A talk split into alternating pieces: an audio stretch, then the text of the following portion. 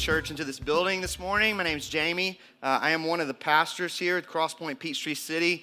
I'm excited to have you guys with us. Uh, summer has officially begun, and so we shall see what unfolds over the next couple of months as everyone takes their vacations and is in and out. I would encourage you on the front end of uh, a new series that we jump into even this morning to plug in when you're gone this summer to try to get the fullness of this series via podcast, even when you're not able to make it. But I'm excited that you are here this morning. Uh, if you're new, uh, if this is your first time, or maybe uh, you've been here a couple times, you've connected with us on a Sunday morning, excited that you're here. Um, just to give you a little bit of an idea of who we are, Crosspoint Peachtree City was planted a little over three years ago. So we're a relatively new church plant, still very much in our infancy in a number of ways, and yet quickly moving toward becoming a self sustaining congregation by God's grace. We are uh, a part of a multi congregational church, and so we have uh, a number of other congregations, all of which, besides ours, are in Central Florida. So we're a little bit of a guinea pig. We were sent out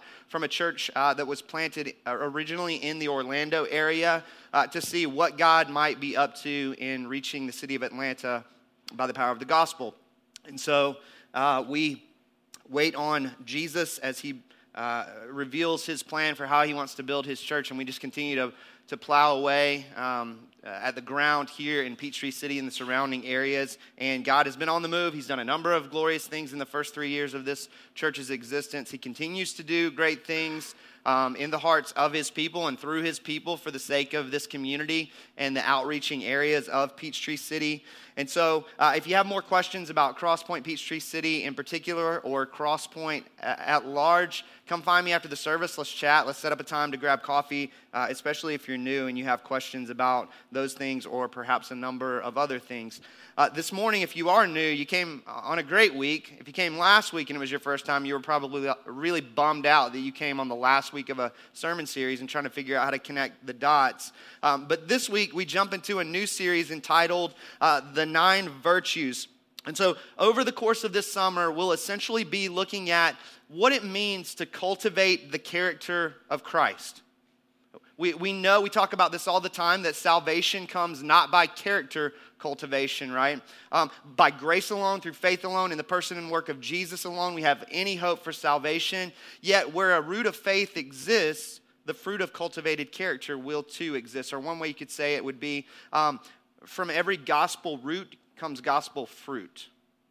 But what does that mean? What, what does it mean to walk by the Spirit, to keep in step with the Spirit? What does it mean to live a life, as Paul says in Galatians 5, of love, a life of joy, a life of peace, a life of patience, a life of, uh, of kindness and goodness and faithfulness and gentleness and self control, that which we commonly refer to in the church as the fruit of the Spirit? Why does it matter that we commit ourselves to that kind of endeavor in the first place? And, and lastly, and perhaps most importantly, how can we practically do it? How, how do we do that? How do we keep in step with the Spirit of God? What does that look like? And so, those are just a few of the questions that I hope to answer over the course of the next couple months as we plow our way through this series. This morning, the goal is simply to present an overview of, of, the life lived according to the Spirit by taking a look at Galatians 5, where we get the layout of the fruit of the Spirit. Um, we're not going to come back to Galatians 5 every week, just to be clear and kind of set the expectation. Rather, next week we'll take a look at a passage that unpacks love. And then we'll move to a passage that unpacks what a life of joy looks like, and peace, and patience, and so forth, and so on. And by God's grace, my hope is that we will experience both encouragement and conviction by the power of the Spirit, and that we will uh, grow to be more and more people uh, who trust in, in the, the Spirit of God uh, to uh, do what He's going to do in sanctifying us as Christians, and that we will grab hold of our part to play in participating in, in the waging of war against the sin nature for God's glory and our joy. And so, if you have a Bible, you can open up to Galatians 5. Uh, we'll be in verses 16 through 25 this morning. If you don't have a Bible, there should be one underneath one of the chairs in front of you nearby. You can grab one of those Bibles and open up to this morning's passage. If you don't own a Bible, that Bible's yours for free as the churches give to you. Take it and, and explore the truth claims of Christianity on your own time, please. Let me pray for us, and, and we'll go ahead and we'll jump in and we'll get to work.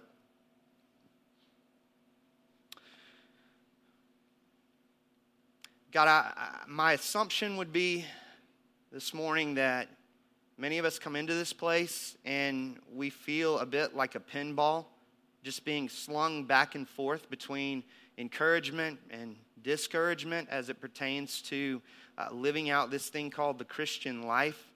Uh, that for many of us, it feels like it's two steps forward and one step back. There are probably many in this room that are very encouraged in the season that they're in right now, and there are probably those who feel very defeated. And so, God, I pray that Galatians 5 would awaken all of our hearts, no matter what we bring to the table this morning, no matter where we are. God, I pray that we would see uh, the glorious third person of the Trinity for who he is. Holy Spirit, that you would help us to see clearly the role that you play in conforming us more and more to the image of Jesus. And God, that you would help us to see the role that we play in participating in that great work. God, I pray that uh, this series uh, would, would do what it's described as being in the first place, which is cultivate fruit. Got to pray that we wouldn't walk out of here better understanding the dictionary defi- uh, definition according to the scriptures of love and joy and peace and patience and so forth and so on, uh, uh, only to then become theological bobbleheads who just keep it in the realm of intellectual assent, but rather, I pray that we would truly become a people who uh, see the fruit of the Spirit more and more in our lives. God, we thank you for Jesus, without whom we would have no hope of any of this, without whom uh, the, the fruit of the Spirit, these virtues that we're going to talk about, just become a striving and a clawing after your favor, which is impossible. We desperately need the foundation of the gospel to dive into this morning's text and the remainder of this series. So, Jesus, we love you. We thank you for doing what we could never do, which is to live the life, the perfect, sinless life that we could never live, dying the death that we deserve to die in our place for our sin and rising from the dead, conquering our great enemies of sin and death. Jesus, we love you. Uh, by the power of the Spirit, we lift these things up in your name. Amen. Now, through my prayer, I've already given a little bit of an idea of where we're going this morning. So uh, let me just uh, reframe that. Um, this morning, as we dive into Galatians 5, the goal is this I, I want you, I desperately want you to see that uh, God is committed to your sanctification but we must be also. And so, my hope is that you see divine sovereignty and human responsibility collide in Galatians 5 this morning, that your heart is awakened to the beauty and wonder and power of the Holy Spirit, and that you're awakened to come up off the bench, if that's where you find yourself sitting right now, to fight, to wage war for the glory of God and for your own joy. If you look at verse 16, Paul lays it out very well. This is kind of Paul's thesis statement. This, uh, this first uh, this first sentence that makes up this morning's passage. He says this But I say, walk by the Spirit, and you will not gratify the desires of the flesh. Walk by the Spirit. What does that mean? Before we go any further this morning, what, what can we say about the Holy Spirit? Um, uh, for some, uh, the Holy Spirit is believed to be this sort of impersonal force, and so we call the Spirit an it rather than a he, as Jesus describes the Spirit um, very personally. For others of it, we, we believe the Holy Spirit to be a, a person of the Godhead, um, but rather uh, our, our theology oftentimes on the ground becomes the Father, the Son, and the Holy Bible. Or, or, maybe we look at the Holy Spirit as the redheaded stepchild of the Trinity, the, the participation ribbon of the Trinity, so to speak. Like he's there, but his role is so less significant than the Father and the Son. And so, what I want to do is give us just for a few minutes a little bit of a crash course in the doctrine of the Holy Spirit, particularly his work in creation and redemption. And my hope is that that awakens us to go, man, the Spirit is amazing. And, that matters because we're walking in stride with the Spirit who is actually leading this charge in the first place. So, what can we say about the Holy Spirit? Well, we can, in fact, say that the Spirit is the third person of the Godhead Father, Son, and Holy Spirit. The Holy Spirit is fully God, equal in dignity, power, and worth with God the Father and God the Son. In Acts chapter 5, uh, you get this story of Ananias and Sapphira. Uh, it's a story of man uh, in sin at his worst. And Peter accuses Ananias of lying to the Holy Spirit. And he goes on to ask Ananias the following question. He says, Why is this uh, that you have contrived this deed in your heart? You have not lied to man, but to God. And so the, the, the narrative goes Ananias lies to the Holy Spirit, and then Peter says, You haven't lied to man, but to God. Peter equates the Spirit with deity. In, in David's famous prayer in Psalm 139, many of you are familiar with these words. David says, Where shall I go from your Spirit? Or where shall I flee from your presence? So Peter uh, attributes omnipresence to the Holy Spirit, an attribute that only God possesses. This idea that God in His fullness is everywhere at all times. Something that we like to think we can pull off in our own strength, but we can't, right? We can only be at one place at a time, and that frustrates our souls, many of us, often. The Apostle Paul attributes omniscience to the Holy Spirit, knowing all things in their fullness. He says this in 1 Corinthians 2 For the Spirit searches everything, even the depths of God. For who knows a person's thoughts except the spirit of that person which is in him? So also, no one comprehends the thoughts of God except the spirit of God. Again, another divine attribute that you and I don't share with God. We'd like to think that we know it all, but we don't. Only God does. According to Hebrews chapter 9, he's referred to as the eternal spirit. He has no beginning, no end. Again, eternality is an attribute possessed by God alone. The Holy Spirit is not an impersonal force. The Holy Spirit is not an it. The Holy Spirit is a person who can be grieved, who can be resisted, who can be insulted according to the scriptures. Which is why Jesus refers to the Holy Spirit as He in John 14 and John 16, amongst a number of other places in the Bible. The Holy Spirit, in terms of His work, we talked about this in the last series, Genesis 1. The Holy Spirit was active in creation, hovering over the face of the waters, Genesis 1 2. Think about this it was the Holy Spirit who conceived Jesus in the womb of Mary, according to Matthew 1 and Luke 1. It was the Holy Spirit who anointed and empowered Jesus at his baptism, Matthew 3. It was by the Holy Spirit that Jesus cast out demons amongst a, a number of other miracles, a vast number of miracles. It was the Holy Spirit who was poured out on many on the day of Pentecost, according to Acts chapter 2. Think, think about this. You ever read that famous paragraph in Acts chapter 2 where you see the church at her best and you go, man, that would be nice, wouldn't it? To selflessly give all of our possessions, just throw it in the middle, and we live for each other, and we love one another, and we're unified, and we're in the scriptures together, we're breaking bread with one another, we're a people of prayer. You read that passage and you go, Yes, and amen to that. That would be the greatest church to be a part of. If we could just redo Acts chapter 2. Well, think about this Acts chapter 2, when you read that paragraph, is a direct result of an outpouring of the Holy Spirit on the day of Pentecost. It's the Spirit who empowers that church. It's the Spirit who makes us alive in Christ, who raises us from spiritual death to life, according to John chapter 3. It's the Spirit who bears witness with our spirit that we are children of God. If you have any assurance that you're a Christian, the Holy Spirit is doing that in you. It's the Spirit who sanctifies us, bringing forth the character of Christ. Romans 8, 1 Peter 1, Galatians 5. It's the Spirit who intercedes for us in prayer. You ever find yourself on your knees going, I don't even know what to say? The Spirit groans for you in those moments. Romans 8.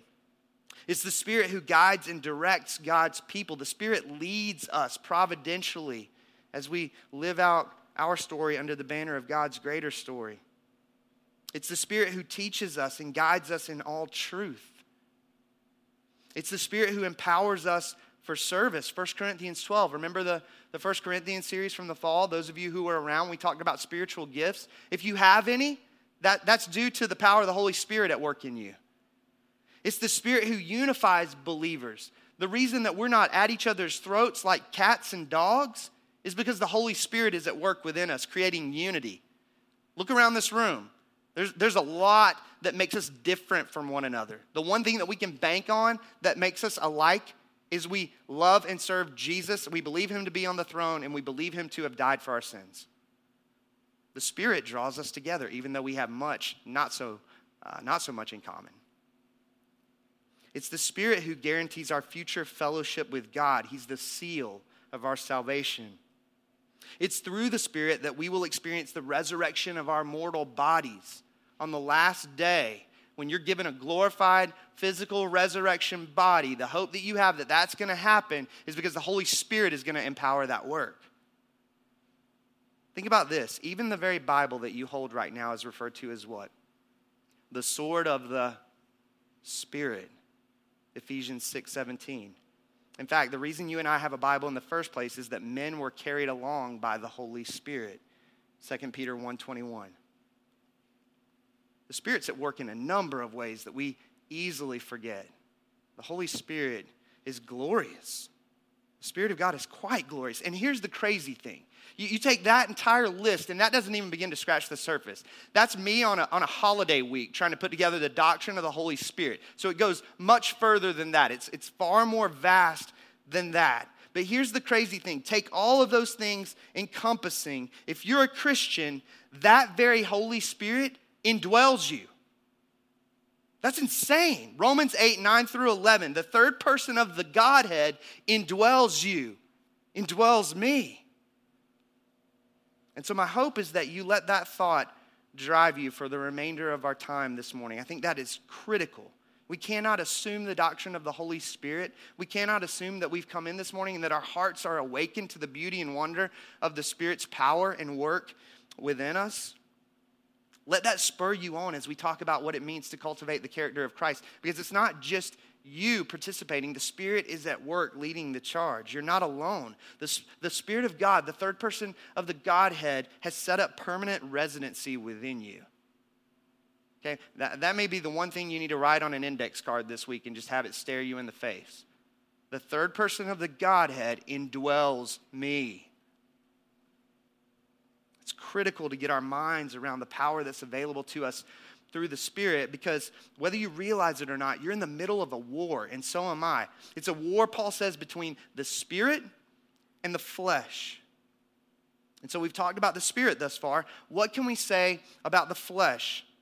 Well, when Paul uses the word flesh, we need to understand that he's talking about the sinful nature. Um, he's not using reductionistic language to describe uh, your physical um, makeup. It's not flesh as in flesh and bone, per se. It goes much deeper than physical acts, as Jesus made very clear at the Sermon on the Mount. Remember, Jesus is uh, unpacking what, what it looks like to live a life uh, that's antithetical to the gospel. And he says it, it's not just about adultery, it's also about lustful intent.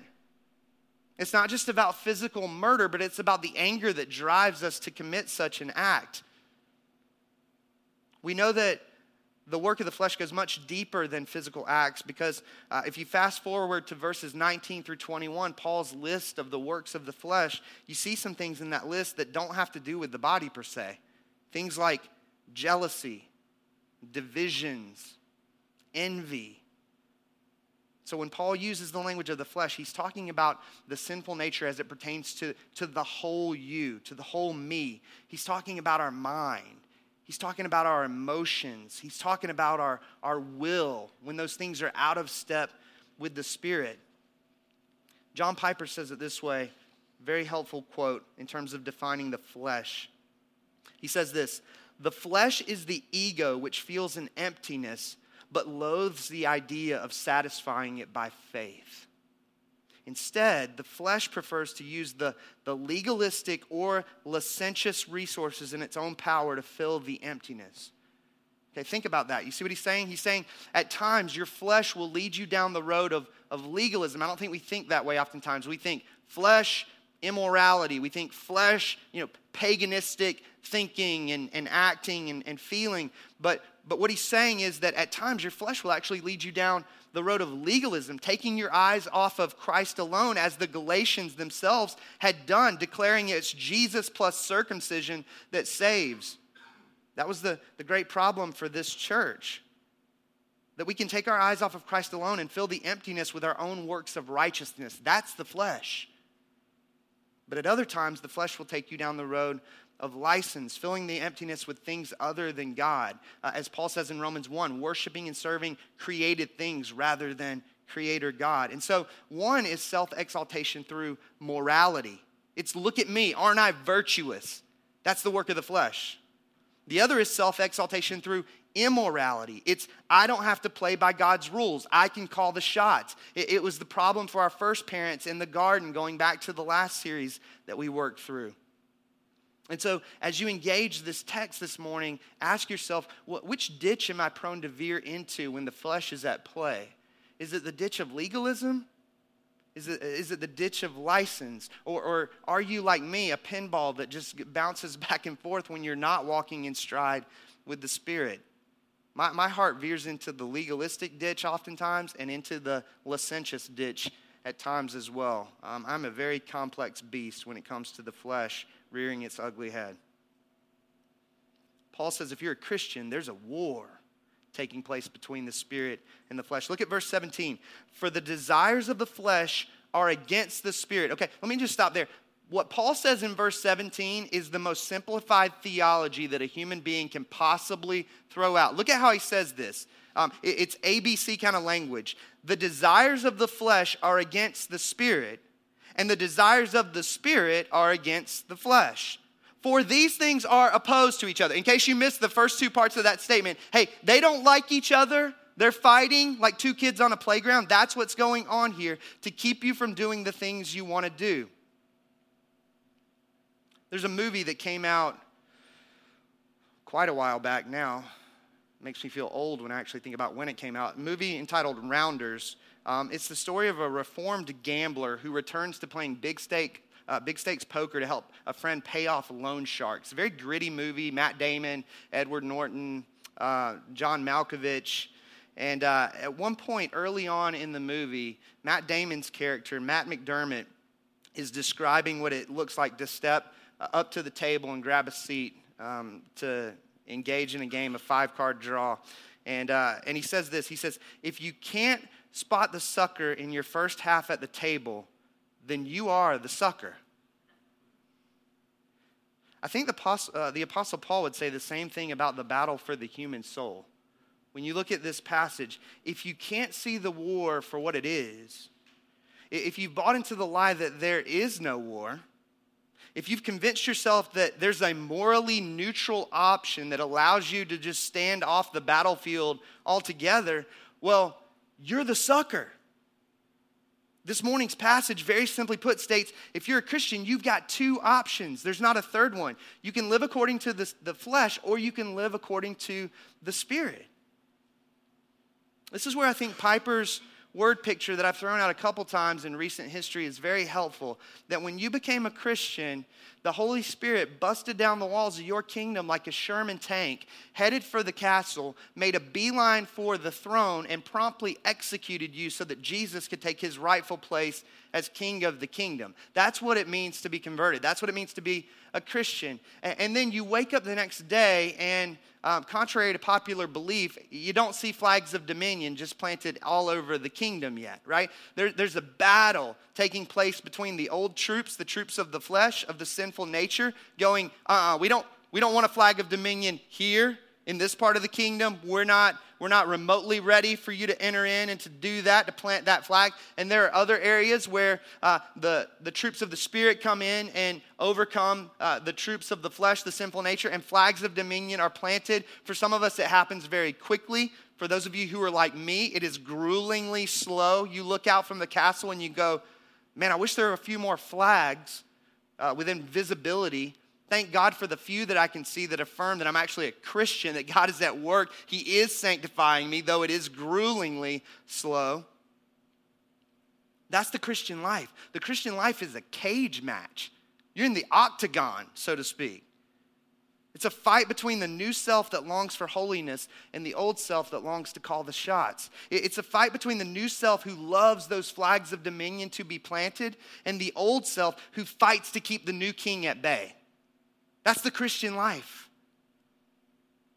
And so let me pause for a moment and say something that I hope will be very encouraging to you because it was encouraging to me this week as I sat with this passage. If you come in this morning frustrated with the, the internal conflict that you experience day out and day in as a Christian, just that you feel like a pinball, just being slung back and forth, encouraged, discouraged, encouraged, discouraged, if you come in this morning and you go, man, some days I feel like there is great victory, in my life as a Christian, and other days I feel quite defeated. Let me say this. There, there's something far worse than experiencing the war between the flesh and the spirit, namely, the absence of war altogether. The Holy Spirit not having busted through the walls of your kingdom like a Sherman tank. The flesh ruling and reigning from the throne of your life because Jesus isn't yet there. Be encouraged that there's a war taking place within you at all. If you experience that internal conflict, that's a sign that the Holy Spirit actually indwells you, that there's a fight there. That tension that you feel is a good thing. Before you became a Christian, you were fighting a losing fight. You had no chance of winning. Now that uh, you are a Christian, if you are one, in fact, you're in a fight that if you wield the means of God's grace properly, you will indeed experience victory. That's exactly what Paul means by verse 18. He says, But if you are led by the Spirit, you are not under the law. Okay, this is a weird verse. I want you to think about this irony for just a second. Okay, the non Christian is under the law, and yet verses 19 through 21 lives lawlessly. The Christian is not under the law, but under grace, and yet lives lawfully by the power of the Spirit. Isn't that weird? Here's another way we could say it to try to make sense of it. If you're not a Christian, your hope is in your own goodness, your own righteousness for salvation.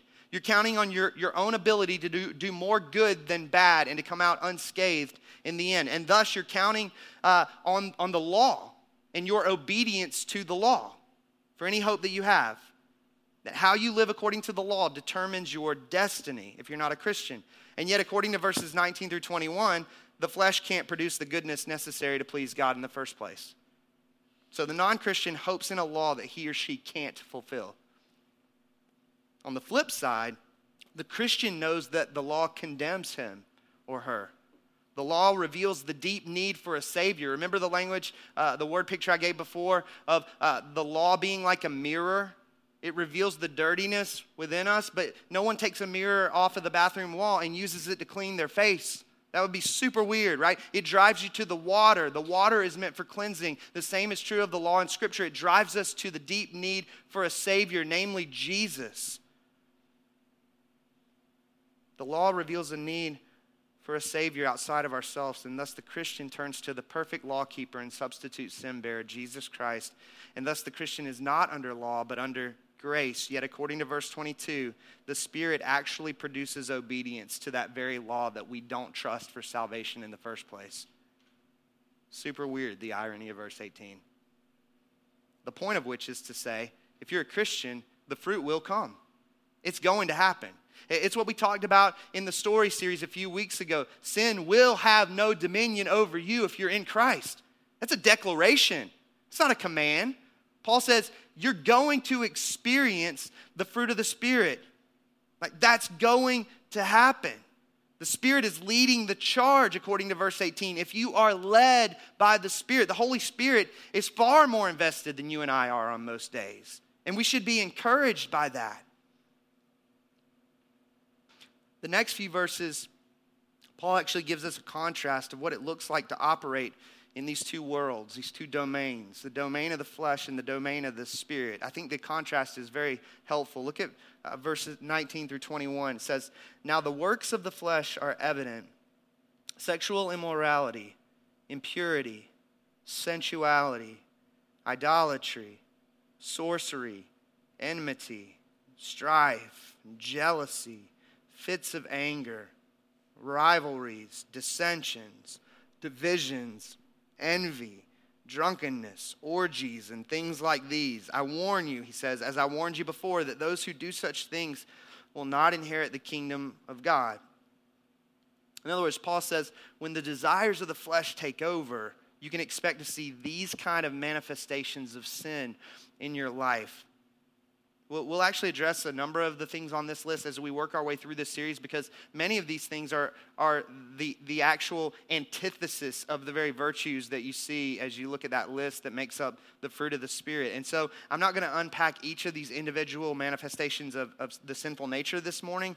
Um, for this morning's purposes, I, I, just wanted you to notice a few things uh, in verses 19 through 21.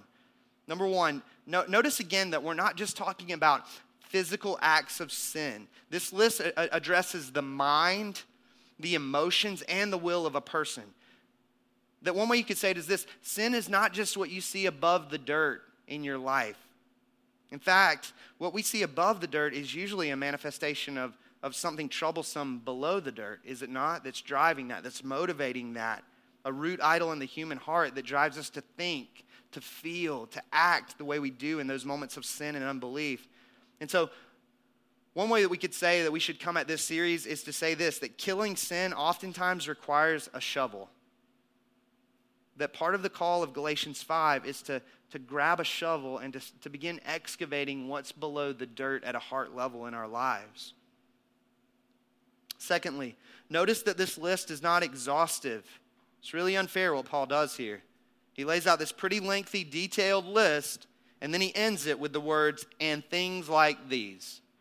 Because he knows the human heart. He, he knows what we'll do with a list. He knows that we'll look at that list and go, okay, uh, sexual immorality, okay, not, not doing that one. I'm morally uh, virtuous in that area. Purity, check. Jealousy, no problem there, check. And, and so he, he throws out this junk drawer phrase that basically says, hey, things like these, as you look at other passages of Scripture, the list is far greater than what I'm throwing out here. In order to not have to pay extra postage, I'm just going to keep it really short for you guys, but, but I'm going to throw in that junk drawer term, making very clear that we can't just let ourselves off the hook by checking boxes. Number three, uh, notice that according to verse 21, he says, Those who do such things will not inherit the kingdom of God. Those who do such things will not inherit everything that we talked about the last two weeks of the series uh, on the story. Revelation 21 and 22. If you were here, all of the glory, all of the splendor, all of the beauty, the new heaven and earth, the new Jerusalem, God on his throne, his glory lighting up the whole place like the 4th of July. Paul says, Those who do such things, as what we see in verses 19 through 21, will not inherit that world to come. What do we do with that? What does Paul mean there? Does he mean that if you've fallen into sexual immorality in recent history, hell is your future home? Does he mean that if you've gotten angry with your spouse in, in recent history, that hell is your future home? Does he mean that if you've been divisive with another human being in recent history that hell is your future home? Man, I hope not. I'm done for if that's what he means. I think the good news is that the Greek word translated do in verse 21, those who do such things, that's the Greek word prasso, which means a regular practice, a routine or habit.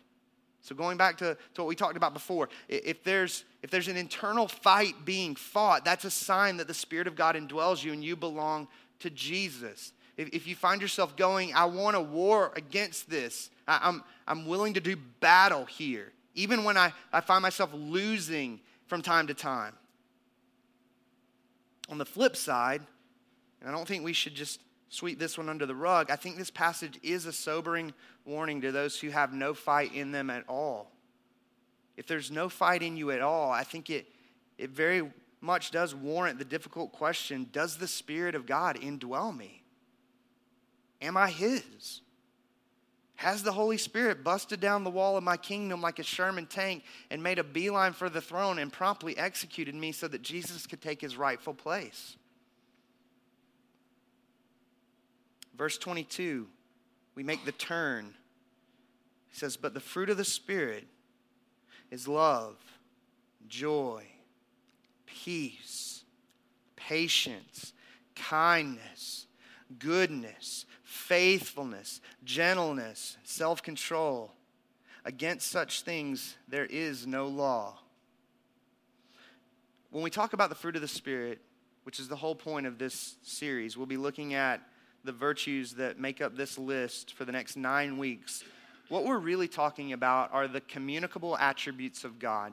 If you pick up a, a systematic theology book, which I'm sure everyone's going to do this week, um, there's, a, there's a, a unit that's typically included in that book that's uh, entitled either the shared and unshared attributes of God or the communicable and incommunicable attributes of God. Communicable simply means it can be caught. Okay, so incommunicable, going back to what we talked about earlier with the Holy Spirit, omnipresence, everywhere at all times. That's not one that God shares with us unless you have some superhero power that I'm unaware of. Um, omniscience, knowing everything about everything. That's not one that we share with God. But we do share a number of God's attributes with Him as uh, those created in His image love, beauty, wisdom, justice, grace, and so forth and so on. Communicable, meaning it can be caught. Okay, so think in terms of a communicable disease being something that's contagious. The closer you get to someone, the more likely you are to catch what they have. I have two girls under two that I share a roof with. So when I get sick, so do they. When they get sick, so do I. I share my lips with my wife. I know that's, you know, something that pastors don't normally say from the stage, at least not, not in the deep south, but I do. We kiss, it happens. And, and so when she gets sick, so do I. When I get sick, so does she. She's squirming in her seat right now. The, the communicable attributes of God are those attributes that the closer you get to God, you can catch them. The difference is, we're not talking about a disease when it comes to the attributes of God. We're talking about the very character of God, something gloriously beautiful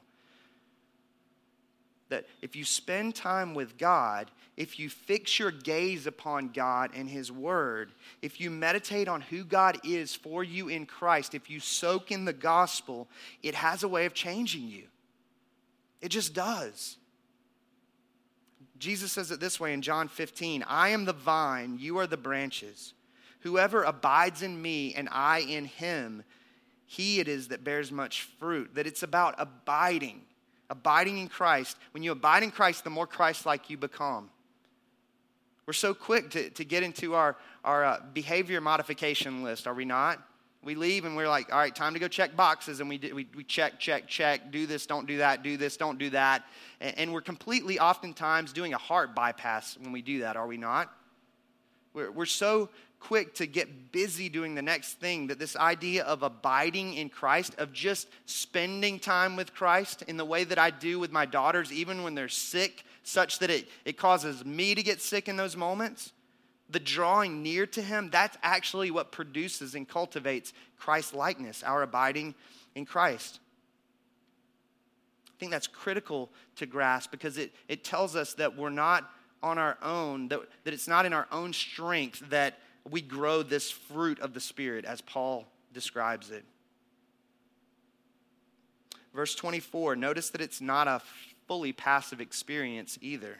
He says this And those who belong to Christ Jesus have crucified the flesh with its passions and desires.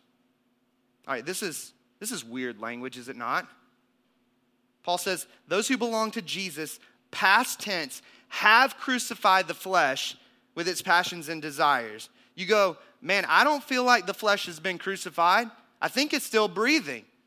Right? Can we all just throw out an amen on that one? Like we that's how we feel. We're going, what is Paul talking about in verse 24? How do you explain that? Past tense crucifixion language.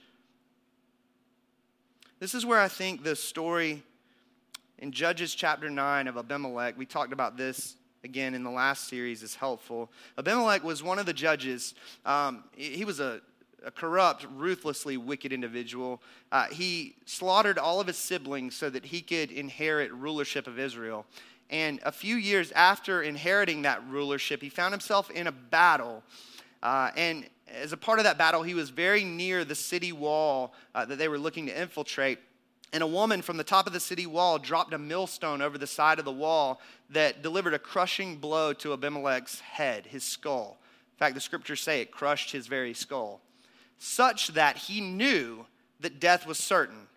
And this is how corrupt and egotistic uh, of an individual Abimelech was. He asked his armor bearer to thrust a sword in him so that it couldn't be said of him that he died at the hands of a woman. I think that story is helpful because it not only explained what Jesus did to the devil of hell on the cross, right? We know that Jesus crushed the serpent's head when he died and was raised from the dead at Calvary, that the death blow was to, delivered. And yet we look around and we go, Satan's still breathing, is he not? And he is. You can be sure of that. But there's also an awareness that the inflicted blow at the cross was so definitive, like the, the crushing blow to Abimelech's skull, that death is certain. There's no recovery from what happened at Calvary for Satan. And the same thing is true of the sinful nature within you. That what Paul is saying is that um, there is a definitive certainty of the death of your flesh that happened when you became a Christian, and yet the flesh still breathes. As we grow and are conformed more and more into the image of Jesus until we either breathe our last breath or until Jesus returns, the, the flesh is still at war with the spirit. There's still this, this battle taking place, but you can trust that when you were brought from spiritual death to life, that a, a definitive crushing blow was delivered to the old self in such a way that you can bank on the fact that the old self is not going to emerge victorious in the end. Rather, the new self, the new creation, who we are in Christ, will win that war. And so let me say it this way.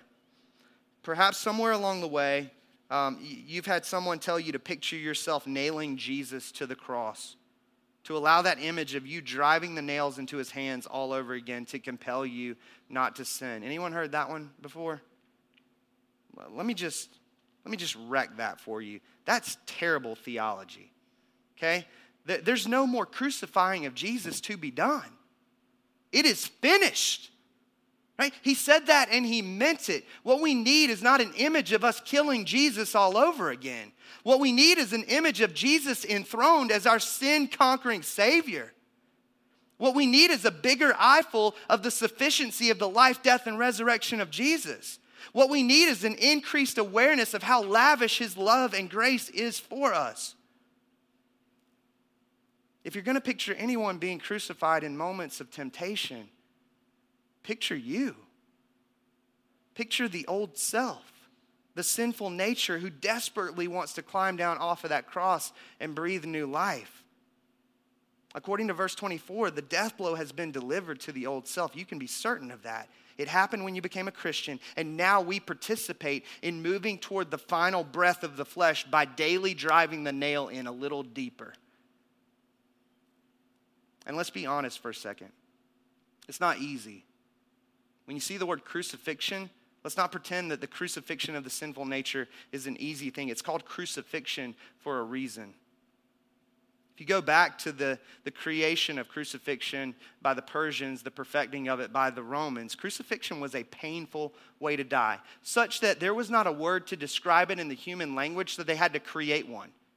It's the word excruciating, X meaning out of, cruci, the cross, crucify, out of the cross, excruciating. That's what that word literally means. Putting the sinful nature to death can be excruciating, it can be painful. And not just painful, crucifixion was a gradual way to die right? Men would sit on those crosses for days, oftentimes, before breathing their last breath. Similarly, there are no shortcuts when it comes to crucifying the sinful nature within us. It takes time. Oftentimes, it does look like two steps forward, one step back. But here's the encouraging part. If you, if you use that imagery of crucifixion when it existed in human history, yes, crucifixion is both painful and gradual, but it's also final. When a criminal was crucified, guards made sure that the victim was in fact dead every single time. And in fact, when they got it wrong, the guards were killed themselves. The same is true of the, the war against the flesh. God, as a guard, is there to ensure that the sinful nature remains on the cross until it is unquestionably dead. The sinful nature will not emerge victorious in the end. That should encourage us. Be encouraged by that. That the sinful nature did, in fact, receive its death blow on the cross, and now we participate in moving toward the final breath of the flesh by daily driving nails into it, whatever that looks like in your life. We continue to spear it in the side until it breathes its last breath by the power of the Spirit. We don't help the sinful nature down from the cross. We oftentimes want to do that, don't we? Man, I don't know if I really want it dead. I really like experiencing this, that, and the other.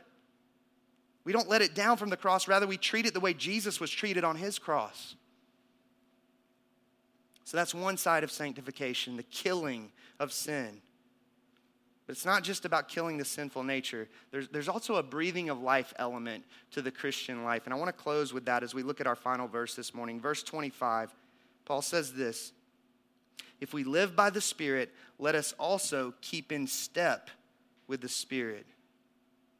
There's a, there's a theological term that uh, we don't use very much these days. Sounds really cool. It's hard to get out of your mouth. It's the word vivification. Vivification means to breathe life into or to animate. So think of God animating Adam in the garden in Genesis 2. If you go back even just a few weeks ago when we looked at that passage of Scripture, we're told that the Lord God formed the man of dust from the ground and breathed into his nostrils the breath of life, and the man became a living creature. There's animation, the animation of the first human being. Sanctification similarly involves putting the sinful nature to death, yes and amen, driving that nail a little deeper, squeezing the life out of it, you might say. But it also involves breathing life into or nourishing the new self. Look at the, look at the language that Paul uses here in this final verse. I find this super encouraging, and you're going to think this is weird when I say this. Uh, he says it's ultimately about keeping in step with the Spirit. That's military language. It's the idea of staying in formation. So you go, uh, how is military language encouraging, Jamie? Anytime I think of uh, the phrase boot camp, I don't necessarily get encouraged by that. In fact, I, uh, I've never thought about even entering that world because it just sounds miserable. So how is that, how is that encouraging? Well, here's the deal. If you go with that imagery, if you've talked to guys who have been through boot camp, what, what you don't hear are, are guys who say, on day one, I was thinking about uh, the final product. Rather, it's very much when I woke up on day one, I thought about just surviving day one. And then I woke up on day two and I looked at the tasks before me and I engaged those and I went to bed tired at the end of the day and I woke up on day three and I did it all over again and so forth and so on. And so, if you go with that imagery, the good news is you have one thing to worry about, namely keeping in step with the Spirit of God today. You don't have to worry about the final product. You don't have to worry about in the big picture how you're going to get there. You just have to listen to the Holy Spirit, which typically comes through the ordinary means of God's grace time in the scriptures, sitting under the preached word of God, the sacraments, baptism and communion, time spent in prayer, time spent with other Christians Time spent with a shovel in hand, so to speak, excavating heart idols. Time spent preaching the gospel to yourself. That part of Paul's idea of sanctification is this when you wake up tomorrow, align your steps with the Spirit's leading. And then do that again Tuesday. And then again Wednesday. And then again Thursday and Friday and so forth and so on. And you'll find that in the bigger picture, you're actually living by the Spirit. It's quite amazing. As a guy who gets devastated at the thought of all the work that God has yet to do in my heart, I find that super encouraging. It's kind of like eating healthy. I don't have to lose all the weight today, I don't have to be at my goal weight today. I just have to eat a few healthy meals today and then wake up tomorrow and do it all over again. It's one day at a time. When you wake up tomorrow, on the one hand, pound the nails a little deeper in the sinful nature and on the other hand, align your steps with the Spirit's leading through the ordinary means of God's grace. And do all of that knowing that your identity is rooted in the finished work of Jesus on your behalf and that the third person of the Godhead indwells you and is going to see it to its completion. You go, what if I wake up tomorrow and it feels like my prayers are hitting a ceiling? Well, remember, the Spirit groans for you in those moments.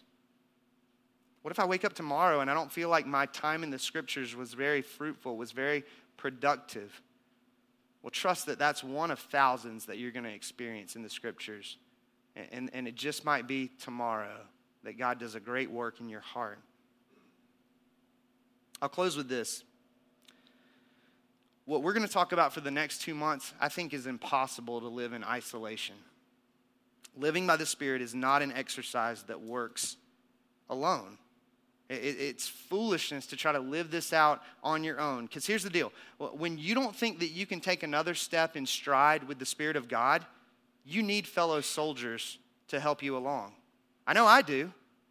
When you get discouraged, you need fellow soldiers to help you see the strides that have been made in your life in recent history. To, to look out and to go, I see a flag of dominion here and here and here, and, and that tells me that the Spirit of God indwells you, and He's gonna see this work to its completion, even though it doesn't feel like it right now in this very moment. When you forget the glorious promise that the third person of the Godhead indwells you, you need brothers and sisters who will remind you that the Holy Spirit will squeeze the final breath out of the sinful nature and will conform you fully to the image of Jesus. The death blow has been delivered. Jesus has done what we could never do in purchasing our redemption. So let's trust in the Holy Spirit who indwells us to bring the work to completion. And as we do, let's participate in squeezing the life out of the old self and breathing life into the new self. And let's do that in the lives of one another, taking advantage of this beautiful and gracious gift of community as we plow along for the glory of God and our joy. In a moment, we're going to take communion. We do that here by taking the bread and dipping it in the cup, the bread representing the broken body of Jesus, the cup representing his shed blood. If you're a Christian, this meal is for you. Um, as you prepare to, to take of uh, the sacrament of communion this morning, I would encourage you just to, to visualize Christ crucified. Not you driving the nail into his hands one more time, but envision uh, Christ crucified and risen, that, that it is finished, that it's done, that Jesus has done everything necessary to secure your redemption. Sit with the beautiful truth that the, the same Spirit who was a part of creation, who's been a part of the work of redemption throughout the course of redemptive history, is at work within you right now, whether you feel like he is or not. And let's be encouraged. Let's celebrate as we come take communion this morning. If God is, is calling you to repentance, to drive the nail a little deeper in the sinful nature, whatever that looks like, spend time with Him in that. If God is, is calling you to press deeper into the spiritual disciplines so that a breathing of life and animating of your very soul might happen, then spend time with that this morning, whatever that looks like to walk in further faith and repentance. Let's, let's do that, knowing that our joy and the glory of God are at stake.